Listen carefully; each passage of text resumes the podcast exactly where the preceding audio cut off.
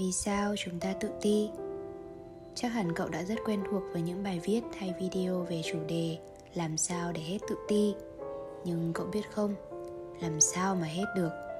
Nghe có vẻ không mấy tích cực, nhưng trong thuyết tâm lý học cá nhân, individual psychology của tác giả alfred adler đã khẳng định rằng cảm giác thấp kém là một trạng thái hết sức bình thường và đó là động lực chính thúc đẩy hành vi, thúc đẩy sự phát triển ở mỗi người. Thứ nhất nói cảm giác thấp kém là lẽ thường với tất cả mọi người vì từ khi sinh ra, chúng ta đã phải phụ thuộc hoàn toàn vào những người chăm sóc, chờ được cho ăn, cho đi vệ sinh và sự phụ thuộc này đã hình thành cho chúng ta cái gọi là cảm giác thấp kém.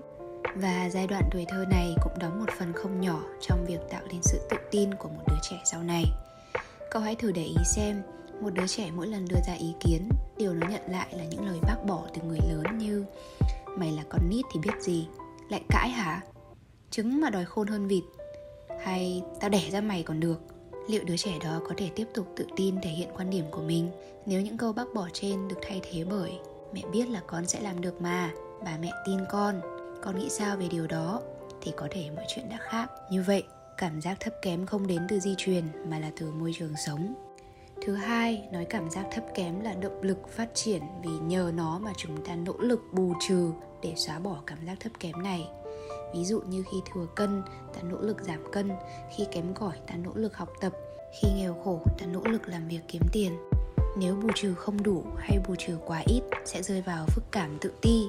Đây mới chính là điều tiêu cực thật sự. Ta sẽ luôn cảm thấy mình vô dụng, cảm thấy tiêu cực, đánh giá thấp bản thân và không biết ứng phó trước những khó khăn trong cuộc sống.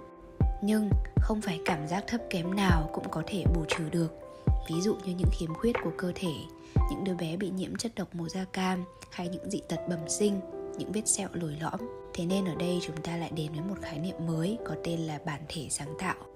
Tự tạo ra một bản thể, một lối sống riêng cho mình, biến những khiếm khuyết của bản thân trở thành điểm nhấn và tìm ra điểm mạnh của mình và nỗ lực phát huy nó. Tóm lại tự ti và phức cảm tự ti là khác nhau. Tự ti là điều mà ai cũng gặp. Còn phức cảm tự ti xảy ra khi khả năng bù trừ ở dưới ngưỡng cân bằng. Nói thì luôn dễ hơn làm. Bản thân mình cũng có vô số cái gai trong lòng và vẫn chưa thể nào vượt qua được những mặc cảm về bản thân.